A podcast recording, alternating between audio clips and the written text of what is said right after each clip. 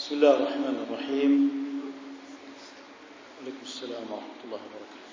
الحمد لله رب العالمين والصلاة والسلام على سيد الأولين والآخرين سيدنا محمد وعلى آله وأصحابه أجمعين.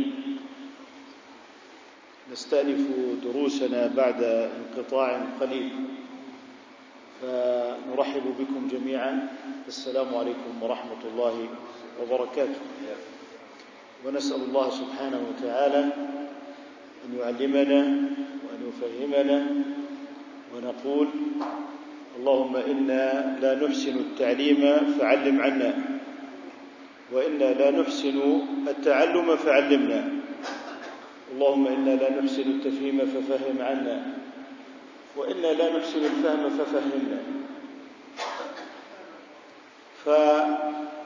فكما قلنا سابقا إن سلسلة هذه الدروس هي في مراسم التفكير ليس بتعقيد علم الأصول أو المنطق إنما هو تسهيل طرائق أو طرق التفكير في مجالاتنا الشرعية والدينية. خصوصا وأن الواقع من حولنا أصبح يعج بكثير من الأفكار والمقولات ولم تعد المقولة يعني قاصرة على صاحبها فما أكثر ما يمرر عبر وسائل التواصل الاجتماعي من أمور دينية. نحن لا نطلب. عليكم السلام ورحمة الله وبركاته. من المسلم أن يكون فقيها. ليس كل مسلم ينبغي أن يكون فقيها.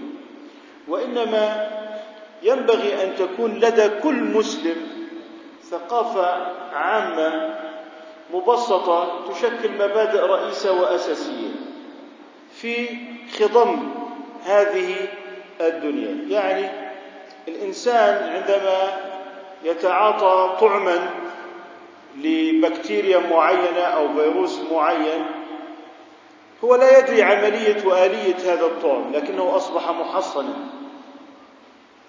فنحن في هذه الدروس نقرر مبادئ أساسية لا يستغني عنها عامة المسلمين على شكل ثقافة مبسطة سهلة يستطيع على الأقل أن يتريث.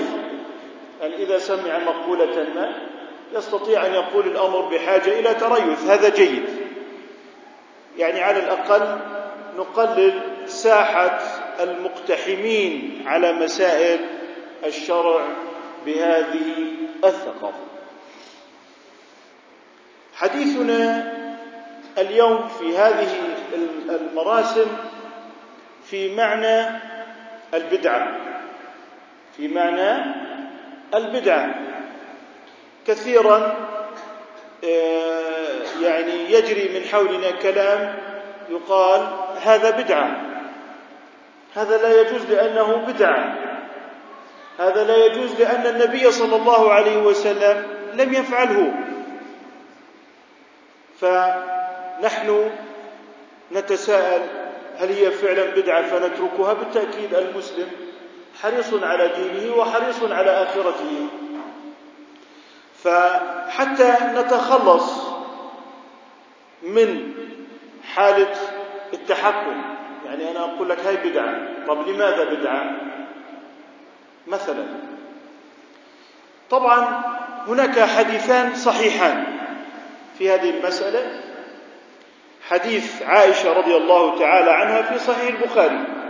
عن النبي صلى الله عليه وسلم من أحدث في أمرنا هذا ما ليس منه فهو رد. أي مردود بمعنى باطل.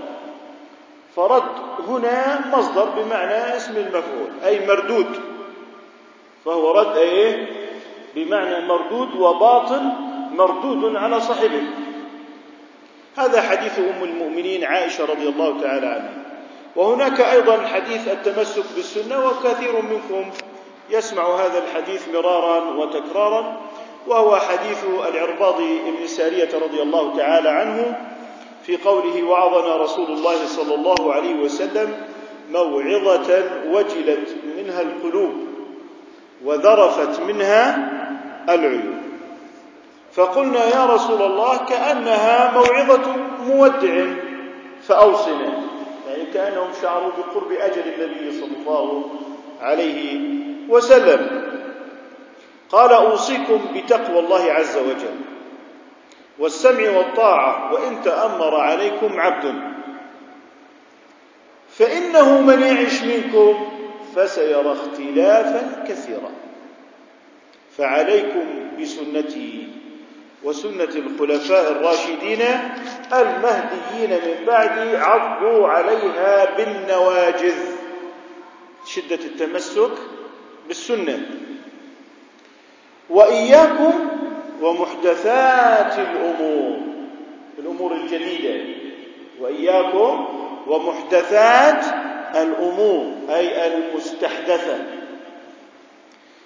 فإن كل بدعة ضلالة. رواه أبو داود والترمذي وقال حديث حسن صحيح. طيب.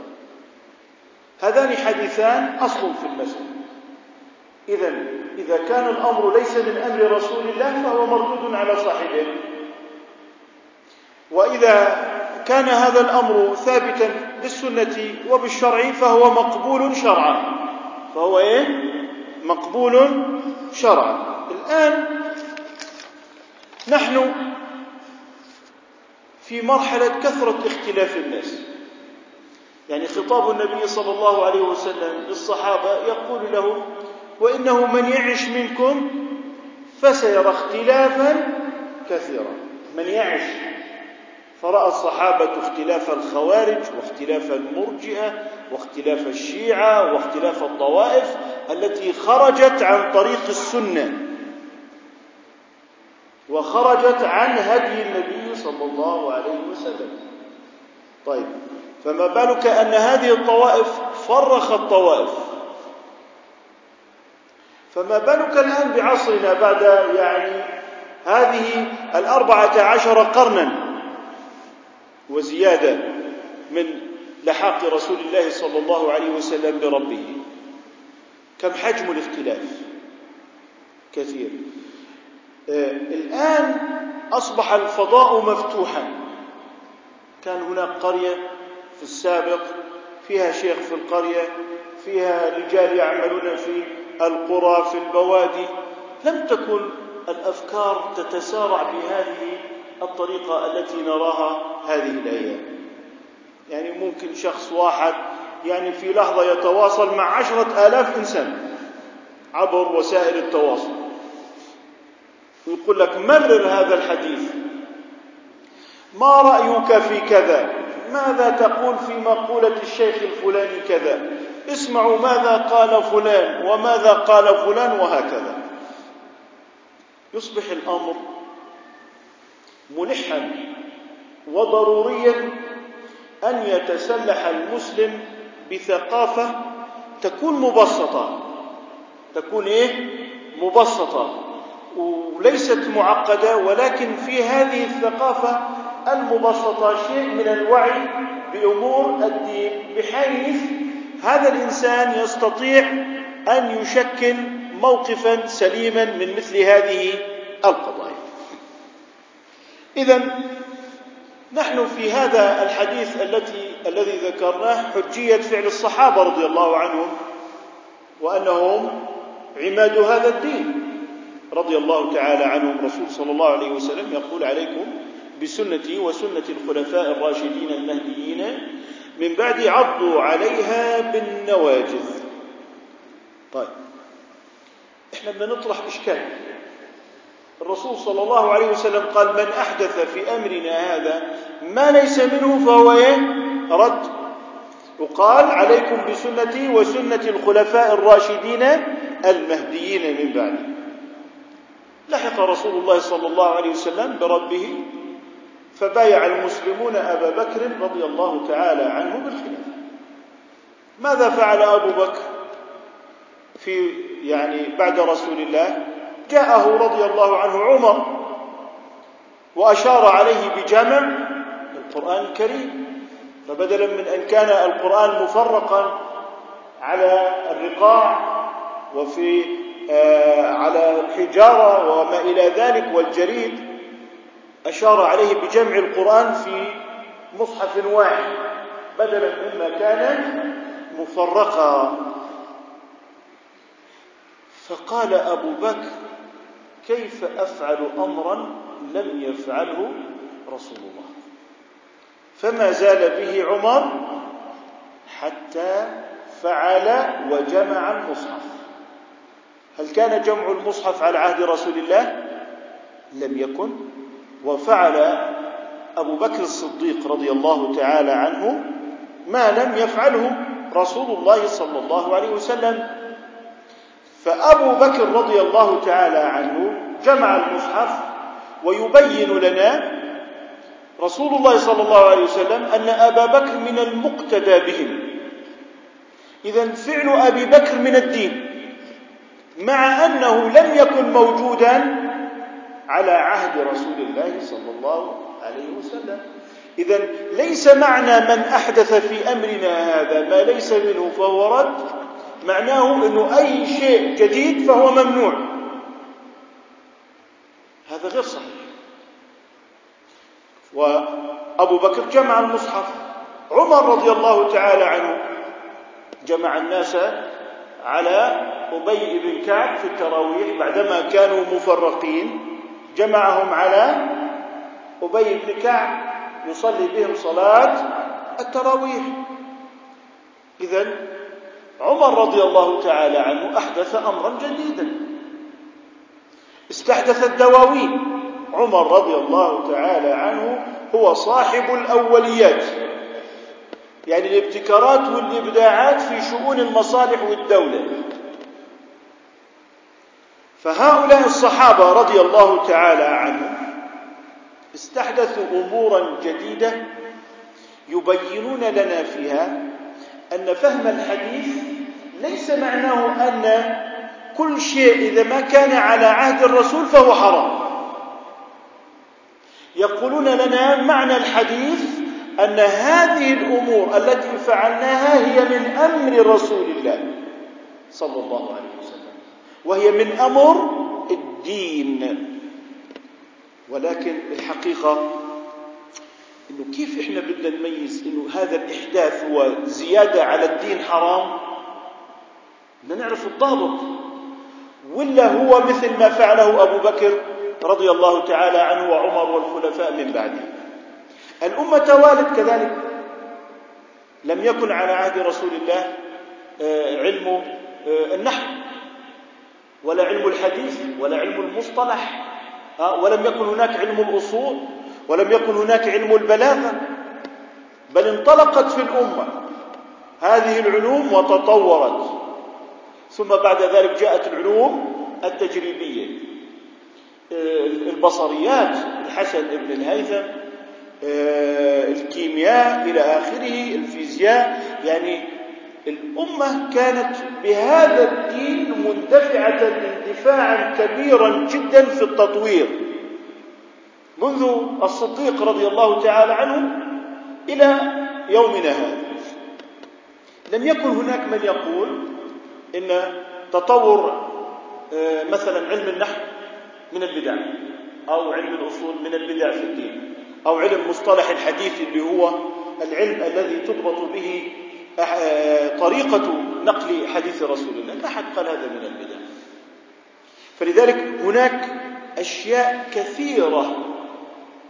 هذه الأشياء الكثيرة هي من الدين كانت وبشهادة الصحابة مع أنها لم تكن موجودة. إذا كلمة لم يفعله رسول الله ليست حجة أو مقولة هذه غير صحيحة. غير صحيحة. بشهادة الصديق رضي الله عنه قال كيف أفعل أمرا؟ لم يفعله رسول الله صلى الله عليه وسلم. ثم فعل.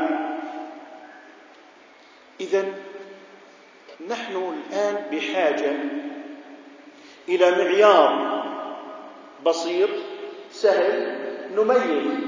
أين البدعة التي حرمها الشرع؟ وبالتالي نجتنبها ونحذر منها وننكرها. وأين ما هو جديد يقبله الشرع نريد ضابط في هذه المسألة. حتى نتخلص من التحكم. يعني والله فلان قال بدعة فلان قال لا مش بدعة. ألسنا نشعر بأن هذا الخلاف من حولنا موجود ويوصلنا أحيانا إلى حد الارتباك وأحيانا كثرة تداول كلمة البدعة أفقدها هيبتها. يعني معنى كلمة بدعة كل بدعة ضلالة. يعني ضلال فإذا تداول الناس البدعة بشكل يعني آه، كثير وأصبح هناك التباس فيها عندئذ هذه الكلمة تفقد هيبتها. ولم تعد مخيفة بسبب الإفراط في تداولها في غير محلها واضح؟ طيب نحن نريد أن نقول ما هي البدعة طيب؟ البدعة الحرام إيه هي؟ نقول الإنسان هذا المخلوق المكرم منتصب القامة يفكر هذا الإنسان فكلما مر بك إنسان منتصب القامة خلاص تقول هذا إنسان لأنك أنت إيه تصورت هذا الشيء فإذا كان مفكرا فهو إنسان. طيب إذا كان يمشي على أربع فهو أعزكم الله حيوان. إذا أنا لازم أعرف ما هي البدع. وحقيقة مما يكثر في التداول يقول فلان هذه بدعة فتسأله ما هي البدعة؟ فلا يعرف. ويسقط في يده. طيب كيف تحكم على شيء وأنت لا تعرفه؟ تقول هذه بدعة وهذه بدعة. وعندما يقال لك ما البدعة؟ وإذا بك لا تعرف ما البدعة. إذا علينا أن نتصور هذا الشيء فتقول البدعة كذا وكذا وبعد ذلك نشوف هل تنطبق على هذه الحالة أم لا تنطبق. هنا نحن في معيار موضوعي. تخلصنا من الأسماء. يعني فلان قال فلان ما قال لأنه نحن مرتبكون في وسط الأسماء. هذا قال كذا هذا قال بدعة هذا قال ليست بدعة. مثلا سنأخذ مثالا ونطبق. تعريف البدعة المشتهر بين يعني العلماء هو تعريف الإمام الشاطبي. وهو أي البدعة البدعة هي طريقة في الدين. مخترعة جديدة. لاحظ كلمة في الدين. ولاحظ مخترعة تضاهي يعني تشابه. الشرعية. تشابه الشرع. يقصد بها زيادة التقرب إلى الله. نقطة. إذا طريقة في الدين زيادة. بتشبه الشرع. بتشبه إيه؟ الشرع. يقصد بها يعني صاحبها بيزيدها لأجل التقرب يعني بده حسنات. يزيدها في الدين لأجل الحسنات. مثال مثال. بالمثال يتضح المقام. رجل يتوضأ ثلاثا ثلاثا. والرسول صلى الله عليه وسلم توضأ ثلاثا ثلاثا. قال أنا أريد أن أستزيد من الخير وأعمل صالحا. بما أنه ثلاثا فلتكن أربعا. زيادة الخير إحنا بدنا خير. فأنا سأزيد رابعة بقصد التعبد. لاحظت؟ بقصد الايه التعبد. يعني أنا بدي أجر زيادة. فبقصد الأجر الزيادة سأبدأ من الآن فصاعدا بغسل يدي في الوضوء أربع مرات. ممكن بعد سنة تلاقيهم صاروا عشرة. بعد ذلك إذا واحد توضأ ثلاثا ثلاثا قل يا أخي أنت مقصر. ليه؟ أنت مقصر. لماذا تتوضأ ثلاثا؟ فإذا اقتدى به الناس. فصاروا يتوضؤون أربعا أربعا وخمسا خمسا وبعد عشر سنوات صارت عشرا. لما واحد بيتوضأ ثلاثا ثلاثا بيقولوا عنه هذا مضيع للسنة. هذا إيه؟ مضيع للسنة. الرجل هذا زاد في الدين. زاد في الدين. ما ليس منه. وفي قصد التقرب ولا لا؟ في قصد التقرب. طيب أنت في مكان الوضوء رأيت رجلا غسل أربعا. توضأ فغسل أربعا. فقلت له يا أخي الزيادة الرابعة بدعة. قال لك لما؟ قال لأن الرسول توضأ ثلاثا ثلاثا ولم يزد على ذلك. قال يا أخي أنا بأعمل في البناء. لكن إيدي مش نظيفة أنا احتجت إلى الرابعة ليه؟ من أجل النظافة. من أجل إيه؟ النظافة وقد أزيد إلى خامسة. ماذا تقول له؟ هل هو زاد على الدين ولا زاد للنظافة؟ زاد للنظافة. وما قصد الزيادة على الشرع؟ يعني ما قال هذه زيادة في الدين إنما قصد بها قصد بها إيه؟ النظافة. إذا الفعل من حيث الرابعة كفعل كفعل من حيث الرابعة الصورة وحدة. يعني لو صورتم على الفيديو الصورة وحدة. لا تختلف. لكن هذا الذي زاد بقصد التعبد وأنها من الدين هذا لا يظهر إلا في نيته.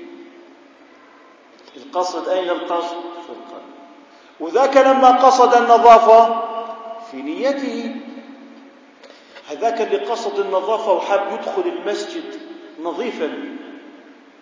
والنظافة في الأصل مندوب إليها في الشرع صح؟ هذا أخذ ثوابا لأنه قصد النظافة وإكرام المسجد. وهذا بنفس الفعل ابتدع وزاد في الدين. أين العلامة الفاصلة؟ قصد الزيادة في الدين. العلامة الفاصلة وين؟ قصد الزيادة في الدين. مع أن الفعل واحد. مثال آخر. وأنت تصلي بجوارك أخيك بعد السلام صافحت أخاك. وسلمت عليه. واضح؟ فجاءك أحدهم قال لك هذه بدعة. هذه إيه؟ بدعة. فقلت له لما قال لم يفعله رسول الله صلى الله عليه وسلم. لم يؤثر. لم يؤثر أن الرسول صلى الله عليه وسلم ورد عنه أنه صافح بعد السلام. وما قال الصحابة أن الرسول صلى الله عليه وسلم لم يكن يصافح بعد السلام لكن بحثنا لم نجد أن النبي صلى الله عليه وسلم صافح بعد السلام. فقلت يا أخي الرسول صلى الله عليه وسلم قال أفشوا السلام بينكم. أفشوا السلام بينكم. وندب إلى المصافحة. وأنا فعلت ذلك طاعة لهذا الأمر. المفترض يقول لك أنت بتطبق السنة ولا عدو السنة؟ أنت مطيع. هذه الحالة الأولى.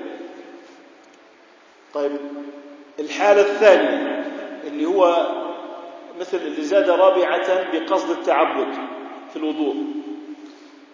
سلم على من بجواره من المصلين. قال السلام عليكم ورحمة الله. فقلت له هذه يعني بالنسبة لك أنت دائما تصافح بعد وتسلم بعد السلام من الصلاة. قال لك لأن هذا من مكملات الصلاة ومن متمماتها ويندب بعد الصلاة في الدين أن تصافح من بجوارك. لاحظ؟ وين القصد؟ قصد أنها من الدين ومن مكملات الصلاة. فإن لم تصافح بعد الصلاة فصلاتك ناقصة. لاحظ؟ طب أين المميز؟ القصد. أين المميز؟ القصد. فلذلك نجد أن البدعة من شروطها أن صاحبها يضيفها إلى الدين ويقول هذه من الدين. بعد الصلاة. في الوضوء. إذا البدعة يقصد بها صاحبها زيادة التقرب. زيادة التقرب ويقول هي من الدين. ويقول هي إيه؟ من الدين. طيب قرأ القرآن ثم قال صدق الله العظيم. نسمع بالإذاعات هذا أليس كذلك؟ طيب. صدق الله العظيم. هذه لم يفعلها رسول الله لكنها ثناء على الله. وبعض كلمات الكتاب قل صدق الله فاتبعوا ملة إبراهيم حنيفا. من الكتاب تقول لماذا أنت أضفتها هنا بعد القراءة؟ فقال لك ثناء على الله. حبا في الثناء على الله عز وجل. بما هو له أهل طيب هل تعتقد أن الإنسان لما ينتهي من القراءة فإن من سنن القراءة عن رسول الله ومن الدين أن يقول ذلك؟ لا. فقد يفعلها إنسان وقد لا يفعلها. إذا أنت ما جعلتها من الدين على أنها سنة متبعة. إنما أنت فعلتها بحسب الموقف صدق الله العظيم. طيب واحد بظل يقول صدق الله العظيم. إيه يظل يقول صدق الله العظيم. أول وحدة عمله مأجور ولا مش مأجور؟ مأجور. طب إذا كررها مرتين يصير موزور؟ فما بتستطيع إذا كرر الفعل إذا يعتقد أنه من الدين. لا يعني إنه إذا كان هذا بظله الأخ اللي قال لا أنا ما أعتقد أنها من مكملات الصلاة يعني المصافحة. وإنما أنا أحب أن أطبق أفشو السلام بينكم والمصافحة المندوب إليها.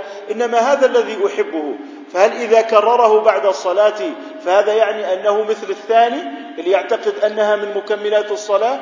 لا تستطيع أن تستدل بتكرار الفعل على أن الفاعل يعتقد.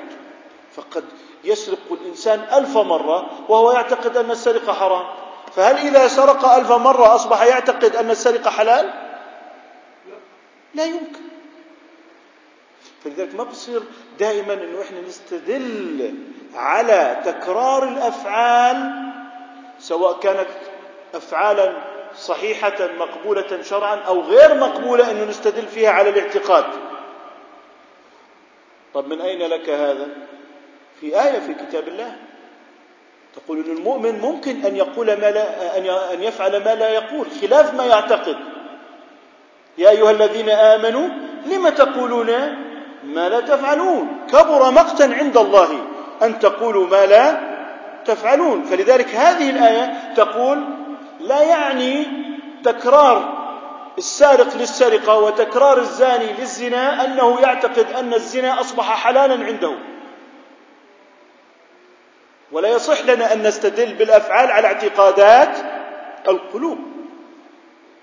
فقد يفعل الإنسان فعلا مكرها ضعيفا إلى آخره غير قادر على الترك. إنسان آه، ممكن بدخن والدخان بالإجماع قرار مجمع الفقهي حرام. بعد لأنه صار له 20 سنة بدخن تقول له أنت تستحل آه، الحرام.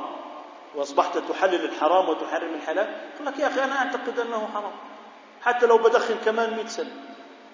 خلص أنا وقعت في هذا الإثم وأسأل الله أن يتوب علي ما نستطيع أن نستدل بالفعل على أنه يدل على أن هذا يعتقد إلا في حالات ضيقة جدا. إذا كانت تضاد الإيمان مثل واحد يرمي المصحف في نعوذ بالله في النجاسات وهو يعلم أنه مصحف وهو بعقله.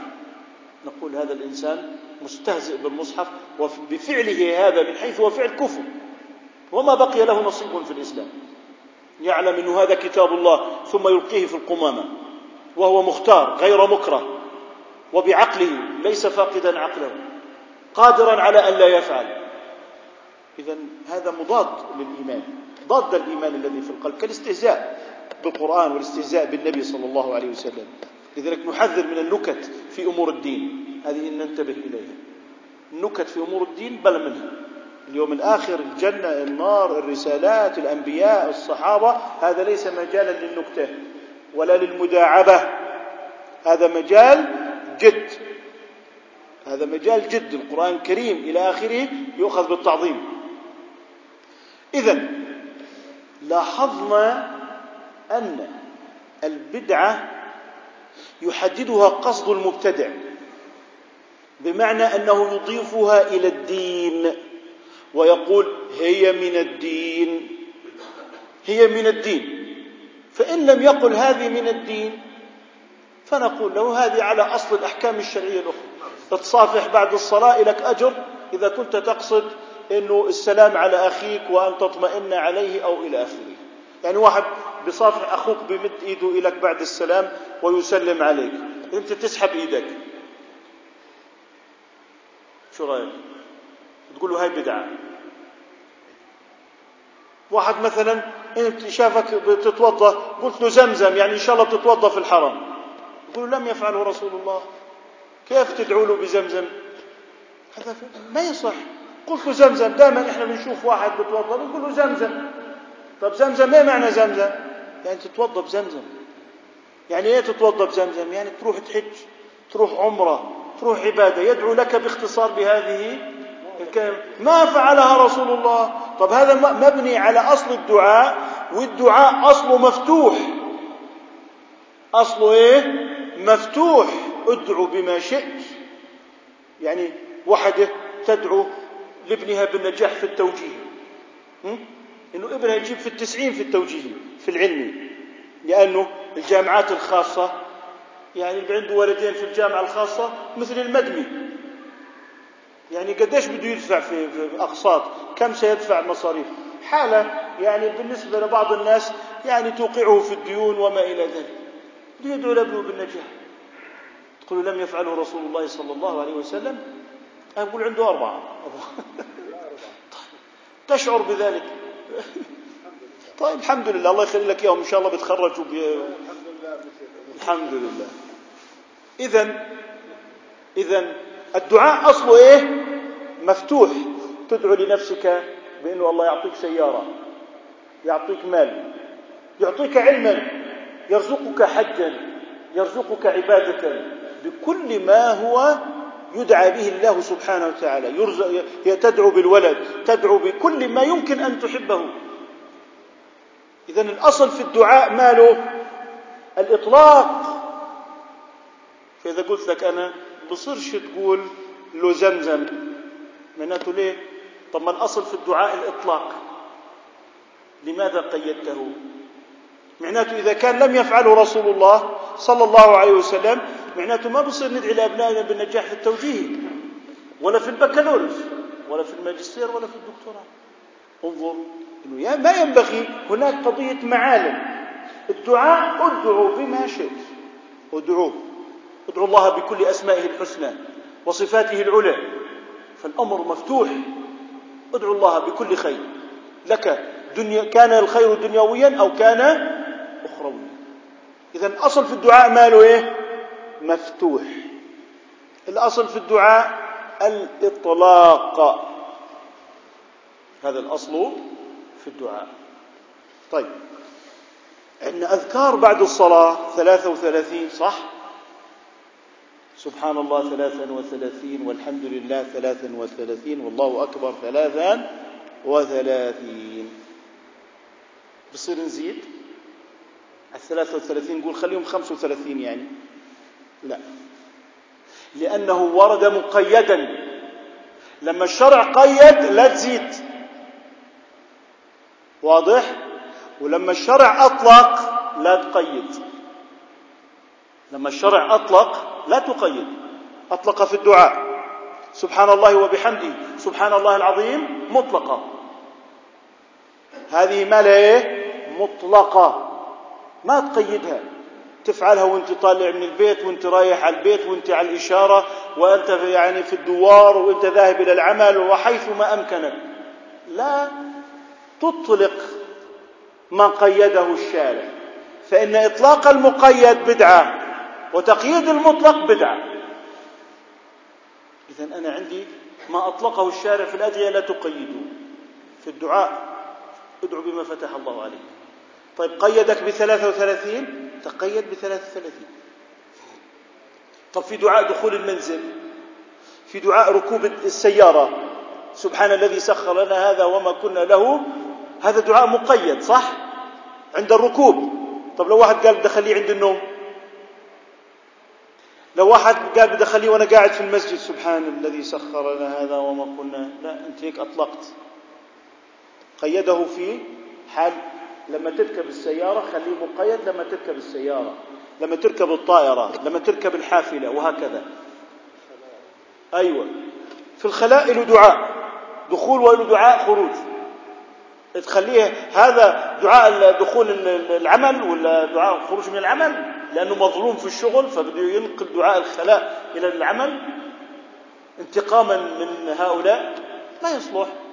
إذا هذا دعاء ماله مقيد. وعليكم السلام ورحمة الله وبركاته.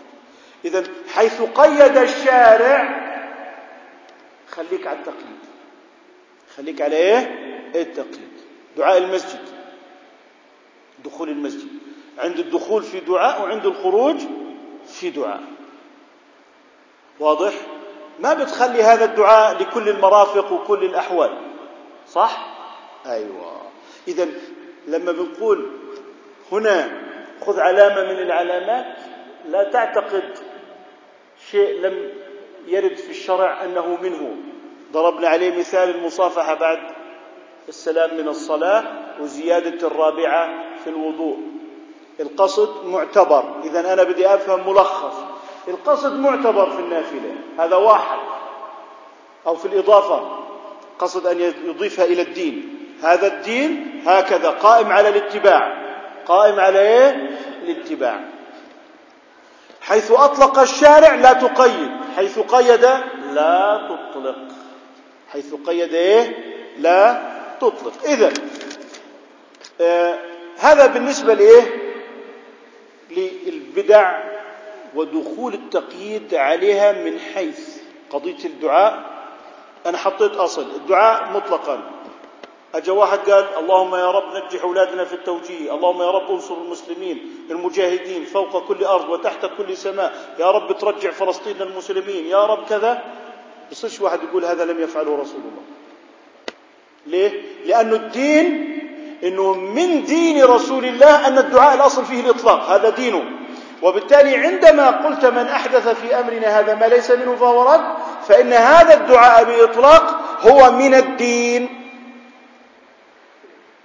لكن لما خلت الأذكار بعد الصلاة 34 و 35 هذا اللي أحدث في الدين. واضح؟ لما خلى الأدعية المقيدة خلاها مطلقة هذا هو الذي أحدث في الدين. أظن هذه يعني ضوابط واضحة. الدعاء على الإطلاق آه، المبتدع يضيف بدعته إلى الدين ويقول هاي من الدين. واضح؟ طيب. هل البدعة تقع في العادات؟ العادات. يعني في عندي عبادات وفي عندي إيه؟ عادات. العبادات منصوصة. الصلاة صلوا كما رأيتموني أصلي. منصوصة مبينة بالتفصيل. الحج لتأخذوا عني مناسككم. هذه اسمها إيه؟ عبادات منصوصة والرسول صلى الله عليه وسلم بينها بالتفصيل. ولا مجال للزيادة والنقص على ما جاء عن رسول الله صلى الله عليه وسلم. لكن لو انه في الدعاء في الصلاة وبإطلاق آه، الدعاء باقي على الإطلاق. تدعو في السجود بنصرة المسلمين في الشام وفي فلسطين وما إلى ذلك. هذا منصوص في الشرع مش زيادة في الصلاة على صلاة رسول الله صلى الله عليه وسلم لأن الأصل في الدعاء هو إيه؟ الإطلاق. إذا هي معلم أخذنا الأصل فيما أطلقه الشارع لا تقيد وفيما قيده لا تطلق. أن المبتدع يضيف بدعته إلى الدين ويقول هذه من الدين. المصافحة بعد الصلاة من مكملات الصلاة واللي ما صافح وسلم بعد الصلاة فصلاته ناقصة. هذه بدعة. وأن البدعة مع الطاعة والعبادة قد تتفق في الصورة لكن المميز هو نية المصلي أو نية المكلف. آه نية المكلف. طيب إحنا أمرنا بالصلاة والصلاة في المسجد والجماعة. كيف كان مسجد النبي صلى الله عليه وسلم؟ كبيته. كبيت الذين حوله. عمده جذوع النخل. فراشه الحصى. آه، سقفه الجريد. واضح؟ هذا مسجده. هذه عادة الناس في بناء بنيانهم في ذلك الوقت. هذه بنسميها إيه؟ عادات. طريقة البناء عادات. في ناس في البادية بيوتهم الشعر. في ناس في الحضر في المدينة بيوتهم الحجر. واضح؟ أشكال البناء هذه عبارة عن عادات الناس في ناس تحب تبني لبن. في ناس تحب تبني حجر. في ناس يحبوا حجر مسلسل. في ناس بيحبوا مفجر. حر. هذه عادات. هل البدعة تدخل العادات؟ لا تدخل العادات. الرسول صلى الله عليه وسلم حج راكبا على الدابة. هذه العادة. واضح؟ هذه عادات. طيب واحد أنا قال بدي حج على الجمل اقتداء برسول الله. قل له لا. الرسول حج صلى الله عليه وسلم راكبا على جمل هذا الذي اتفق له. وهذا من باب العادات وهذا من باب العرف. الآن جدت وسائل المواصلات أخرى مختلفة. واضح طيب هل انه واحد الرسول صلى الله عليه وسلم حج بطريقة على الدابة مثلا أو كان يأكل في جفنة معينة قصعة معينة أجينا إحنا استحدثنا الأوعية والآنية الصيني والكذا وتوسع الناس في هذه الوسائل والأدوات وأصبحت من إيه؟ من عاداتهم واحد يقول والله الأكل بالملعقة لم يكن من عادة رسول الله صلى الله عليه وسلم. وهذه بدعة. نقول كلمة مختصرة البدعة لا تدخل في العادات بالمرة. بالمرة. لا تدخل في العادات. الناس كانوا يبنون بيوتهم بشكل الآن يبنونها إن شاء الله بأشكال والأجيال القادمة تبني بشكل أحسن وأفضل. لكن يطيعوا الله فيها. وما تكون من مال حرام. إذا العادات لا تدخلها البدعة مطلقة والله الناس آه، كانت أفراحهم بطريقة معينة، الحين إحنا عندنا الجاهة وتنطلق الجاهة وبنحدد المتكلم ها ومين اللي راح يرد عليه؟ وحطوا فنجان القهوة. والله إحنا ما بنشرب قهوتكم. اي حرم الحلال. الله أكبر القهوة حلال. كيف يحرم هذا الرجل الحلال الذي أحله الله؟ من أين لك هذا يا رجل؟ من أين تأتون؟ لقد زدتم في الدين. هذه عادات يا أخي. هذه ماذا نسميها؟ عادات. على إطلاقها في الناس وعلى حسب ما يترضون. المهم أن لا يحلوا حراما ولا يحرموا حلال إذا والله شربوا قال ما بنشرب قهوتكم إلا لما تعطونا البنت وهم أصلا متفقين. وكاتبين الكتاب. كاتبين الكتاب. ها؟ ومرة أحد الوجهاء. عارف الموضوع لأنه زمان كانت الجهة تخفض في المهر تلطف الأمور شوية يعني كانت الجهة حقيقية. حاليا بيكون الكتاب مكتوب والجهة جاية تطلب البنت من باب الإشهار. من باب الإيه؟ إشهار الزواج وإعلانه وأن فلانة قد خطبت أو تزوجت فلانا و إلى آخره. وهذا مندوب إليه شرعا. إنه إعلان الزواج وهذا شكل من أشكال تكريم الأسرة وتكريم أهل الزوجة وما إلى ذلك. إذا هذه عادات ما ندخلها في البدعة؟ لا تدخل. البدعة علامة البدعة أنها تميت سنة. هذا من علاماتها. يعني بتحل محل سنة. نحن لم نتعبد بطريقة تزويج لكن متعبدون بإيه؟ بالولي والشاهد والمهر بصفة معينة. نحن متعبدون بشروط عقدية بأركان العقد. لكن والله انتقلت الجهة الكريمة في قافلة من السيارات وكان في استقبالهم أمام الصوان الكذا والكذا والكذا. هذه أمور عادات لا تدخلها البدعة مطلقا أبدا. والله كانت الناس من عهد قريب يزوجوا في بيوتهم. الآن صار في عندنا قاعات أفراح. تعددت بقي وقت خمس دقائق قريب الوقت مضى سريعا. طيب إذا العادات لا تدخلها.